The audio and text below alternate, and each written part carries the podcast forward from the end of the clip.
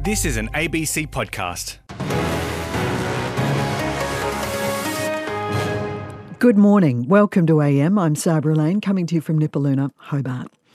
Ukraine's leaders insist they can win the war against Russia, but only with help from the West as the nation marks 12 months since the invasion began. Australia's today announced it's sending drones to Ukraine to help its war effort. That comes on top of previous commitments to give Bushmaster armoured vehicles, training and artillery support. The Foreign Minister Penny Wong has also announced further sanctions against Moscow against 90 people uh, and organisations, uh, which take our sanctions to an excess of 1,000. So it's a very heavy sanctions regime against a government which is chosen to engage in an illegal and immoral war, breaching sovereignty, breaching the UN Charter. That's why we all have to stand against Russia. But as the conflict enters its second year with no end in sight, President Vladimir Putin's vowing Russia will continue to develop its nuclear arsenal. Europe correspondent Isabella Higgins reports from the capital, Kiev. Residents on this suburban street in Bucha just outside Kiev are rebuilding after a dark year. Russian troops and tanks arrived here in the early days of the war in their unsuccessful attempt to take the capital. They retreated in April, but the neighbourhood still bears deep scars from the battle. I speak with Helena Sanavska outside her destroyed home. How do we feel now? Well, I feel the pain of loss. We saw everything that happened here. There were bodies outside. We saw everything. 12 months on, her home still has no doors or windows, and there's a giant hole in her roof from the shelling that took place in her front yard. The anniversary is important to her, but the memories of what she's lived through are painful to remember. Everyone is worried about when the war will end. Of course, many people were injured, but thank God we were helped. I want to cry. I want to cry. It is difficult. And now I feel for everyone who lived through this. Vasil Kuzmich is a builder helping locals piece their lives back together. When we arrived, the neighbourhood was all ruined. Buildings needed to be taken down. When we finish the rebuild depends on the delivery of building materials, finance, and labour. But the most important thing is no more rockets. Twelve months ago, Moscow was trying to take Kiev in a lightning offensive. Instead, it's caught in a grinding war, largely focused in the country's south and east. The United Nations will soon vote on a resolution that condemns Russia's invasion of Ukraine and calls for peace as soon as possible. NATO Secretary General Stoltenberg reflects on the conflict. Wars are by nature unpredictable. Um, uh, so no one can tell uh, when or how this war ends. Russian President Vladimir Putin hasn't had a military victory in months, but on the eve of the anniversary, he announced his country will further develop its nuclear arsenal after pulling out of a nuclear control treaty with Washington earlier this week. President Putin and Russia stops fighting, then the war will end. We will have peace if President Zelensky and Ukraine stops fighting, then Ukraine will cease to exist as a sovereign independent nation. Ukrainians will come together for services on Friday to remember their fallen. But it's clear they will not give up their fight for their country.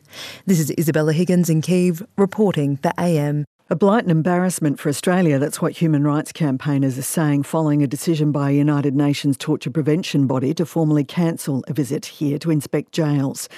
The Queensland New South Wales governments won't give permission to the investigating body to inspect all of its facilities, and now Australia runs the risk of being placed on a list of countries thumbing its nose at an anti torture treaty that it's signed. Catherine Gregory reports. The United Nations torture prevention body gave Australia a lot of chances to be fully transparent about how its detention centres are managed. Australia has been called to account and it is embarrassing. Shona Reid is the South Australian Guardian for Children and Young People and oversees its youth detention facilities. She's embarrassed the UN's monitoring body, the Subcommittee on the Prevention of Torture, or SPT, can't complete its inspection of Australian detention centres, something which has made international headlines. There's only been one time before this that um, visits have been terminated, and that was with Rwanda. So we are not a first world country if we can't uphold basic human rights. The SPT had to suspend its tour late last year because it couldn't get access to some centres in New South Wales and Queensland. But this week had announced that visit could not go ahead at all because little had changed. It comes after a damning UN report called out the high rates of Aboriginal deaths in custody, the disproportionate representation of Indigenous people and young Indigenous people in prisons, and the use of solitary confinement on young people. Shona Reid says that's why Australia needs regular inspections by the UN to prevent human rights abuses. Before it gets too far, before we find ourselves um, looking at a front page around atrocities that have happened in detention centres to children. Allowing SPT visits is one of the conditions Australia agreed to when it ratified an anti torture agreement with the UN known as OPCAT. Each jurisdiction was also meant to set up their own monitoring bodies, also known as NPMs, to oversee detention facilities. But Victoria, New South Wales, and Queensland haven't done so yet, saying they need more resources from the Commonwealth. Rebecca Minty is the Deputy Inspector for the Corrections Arm of the NPM in the ACT. She says that threat needs to be taken seriously. Human rights can be seen as esoteric, high level things that are discussed far off in Geneva or New York, but human rights are what happens every place in the prisons, in the police lockups here in Australia. Iain Anderson is the Commonwealth Ombudsman, which oversees Australia's OPCAT obligations. He too worries about what being on the non compliance list would mean for Australia. It's a further statement that Australia isn't doing what it's committed to publicly. It's a further statement that Australia is keeping the wrong kind of company in terms of being a country that should be seeking to uh, comply with domestic and international human rights obligations. The UN will give a final report on its findings to the Australian government soon, and Mr Anderson hopes it'll be made public. Catherine Gregory reporting, and AM has received responses from the New South Wales, Queensland, and federal governments, which will be published on the website. This month marks a new era for young people leaving out of home care in Australia. For the first time, all states and territories are set to extend care up to the age of 21. It's a stark contrast to just a few years ago when support for out of home care leavers was cut off when they turned 18. But advocates say there's still a long way to go. Social Affairs correspondent Norman Hermant reports. In a steady stream of university students, 18 year old Teresa is heading to a lecture on campus in Sydney. Getting here has been a stressful and exhausting journey. In the last year, she left residential care, got a job, found an apartment, finished her high school exams, and earned a place at uni. All of this starting when she was just 17 years old and with virtually no support. There were just a lot of times where I felt really alone and I didn't know where to turn when I needed help adulting and just figuring out life on your own. Teresa's now mastered what it takes to run a household. She's one of 3,000 young people who leave out of home care every year, moving out of foster homes or stays with extended family and kinship care, or, like Teresa, leaving residential care. When she left last year, her support in residential care was due to end when she turned 18. My life was so different to all of my friends. All of my friends live at home. They were going to school uh, surrounded by a supportive family and siblings, and I was moving into somewhere totally by myself. Starting this month, young people like Teresa will have more support. New South Wales was the last state to announce plans to extend support to those leaving out of home care up to the age of 21. They'll have access to an allowance of $250 per fortnight and caseworkers. Similar supports will be in place in every state and territory by July. Professor Philip Mendes from Monash University believes it's a huge step in the right direction. The fact that in every jurisdiction now we've got a housing allowance and we've got caseworker support is massively important. What we need to do beyond that is to look at uh, is the support provided enough? Out of home care leavers often struggle with high levels of homelessness, unemployment, and crime. Advocates are calling on the federal government to increase the $1,500 transition to independent living allowance, a one time payment for those leaving out of home care. The Department of Social Services has told the ABC it has committed to a review of the allowance and that recommendations will be delivered next year. In the meantime, Teresa believes for young people like her, much more needs to be done. There definitely needs to be greater, more intensive support young people need to be empowered that equips them with the skills they need to become young adults. Teresa may only be 18, but when it comes to maturity and smarts, she's well on her way. Norman Hermant. The nation's health ministers are meeting today, and one of the issues they'll talk about is the rapid popularity of vaping among young people. Australia's medicines regulator, the TGA, is working on how to crack down on a thriving black market of illegal nicotine vapes. Some claim that is the wrong approach, pointing to New Zealand's example of a more liberal policy. But many health experts say that will only lead to more people being addicted to nicotine. Tom Lowry reports. At a Senate estimates hearing, the head of the TGA, Professor John Skerritt, sounded an alarm. While we're seeing smoking levels dropping in this country, the total nicotine use in this country is doing something it hasn't done for 50 years, and that's going up. That growth is being driven by vaping. It's on the mind of health policymakers nationwide, and health ministers are gathering today to discuss options for change. Professor Skerritt doesn't downplay the challenge. Probably emerging as one of Australia's most significant public health problems. Australia already has very tight rules around access to nicotine vapes. In theory, they are only available with a prescription for use in helping regular smokers quit. But the reality is quite different.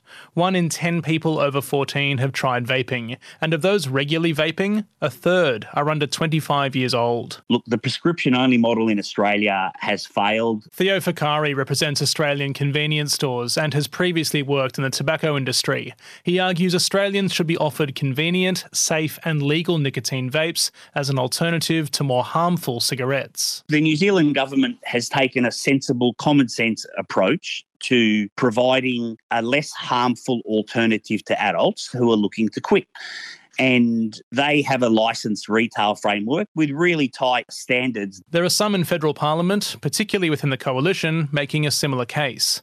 But the New Zealand model has its critics.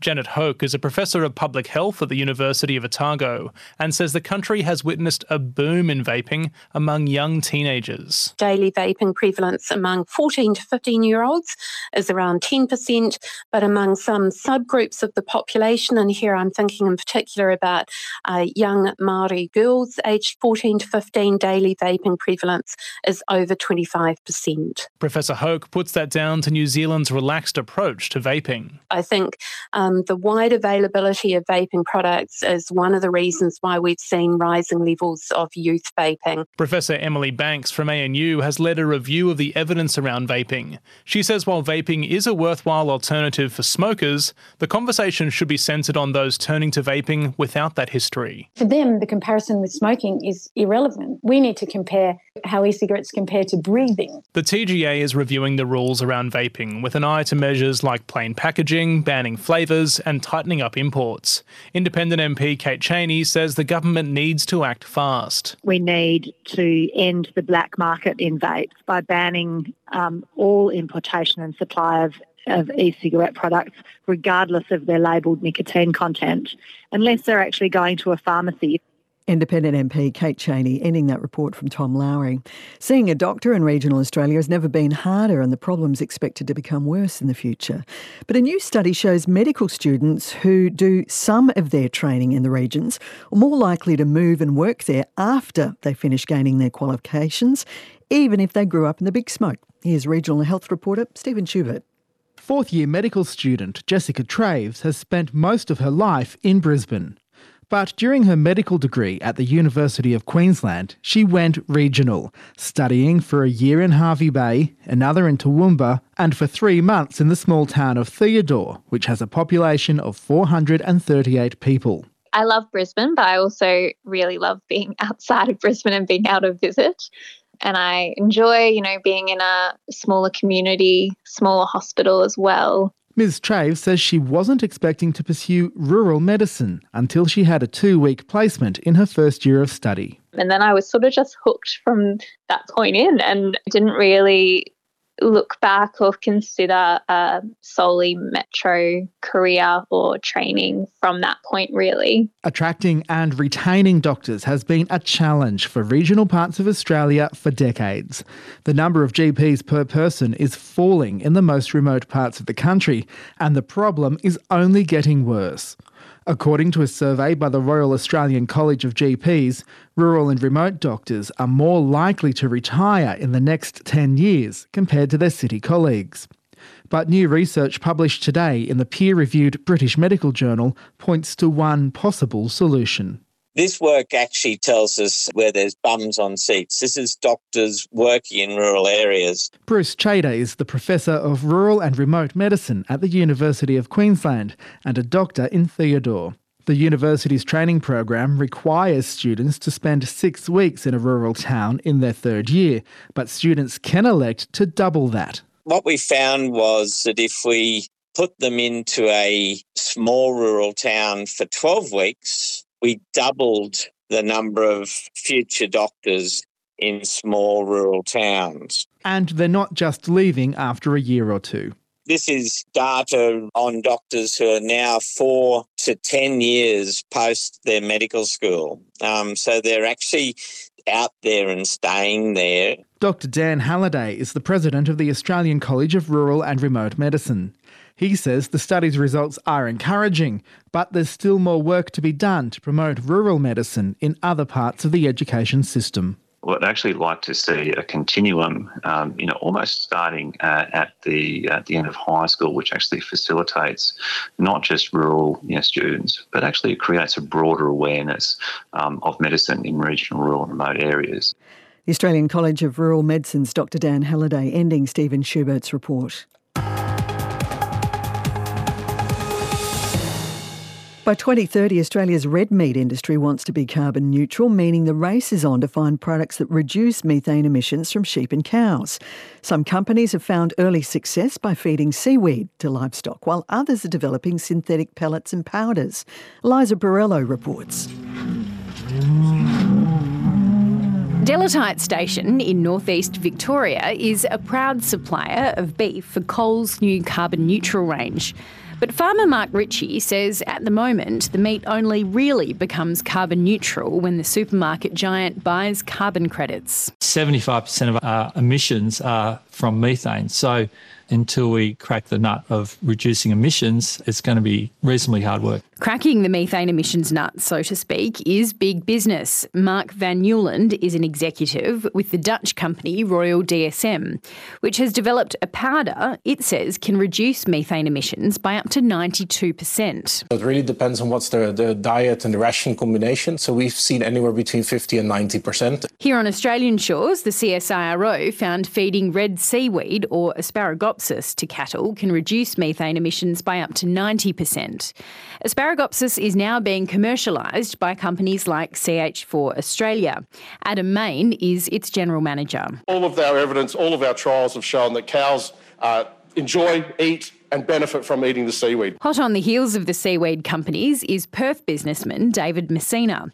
After noticing the CSIRO's Asparagopsis results, his company set out to stabilise its active ingredient and use it to make synthetic feed additives like pellets and powders. A good example is aspirin, which naturally occurs on the bark of willow trees, and we, we obviously don't grow willow trees to supply our aspirin requirements, so now we do that in a pharmaceutical production environment that can be scaled. Um, it gets the cost down and gives you an exact amount uh, in every tablet that you have.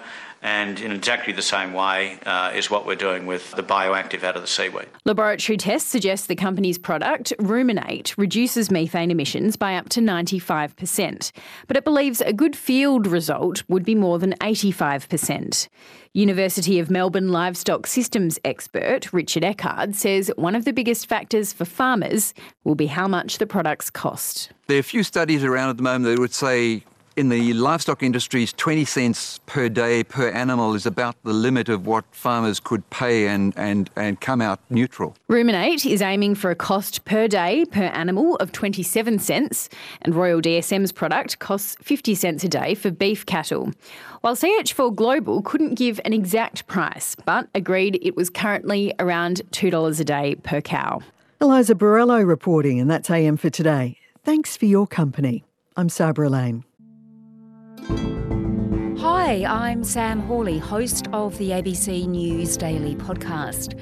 To some, Charlie Teo is a god of brain surgery, a doctor willing to push the boundaries to save lives. To others, he's a risk taker who goes too far.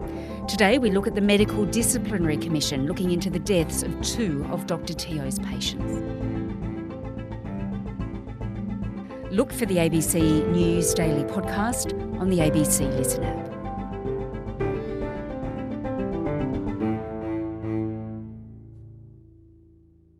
You've been listening to an ABC podcast. Discover more great ABC podcasts, live radio, and exclusives on the ABC Listen app.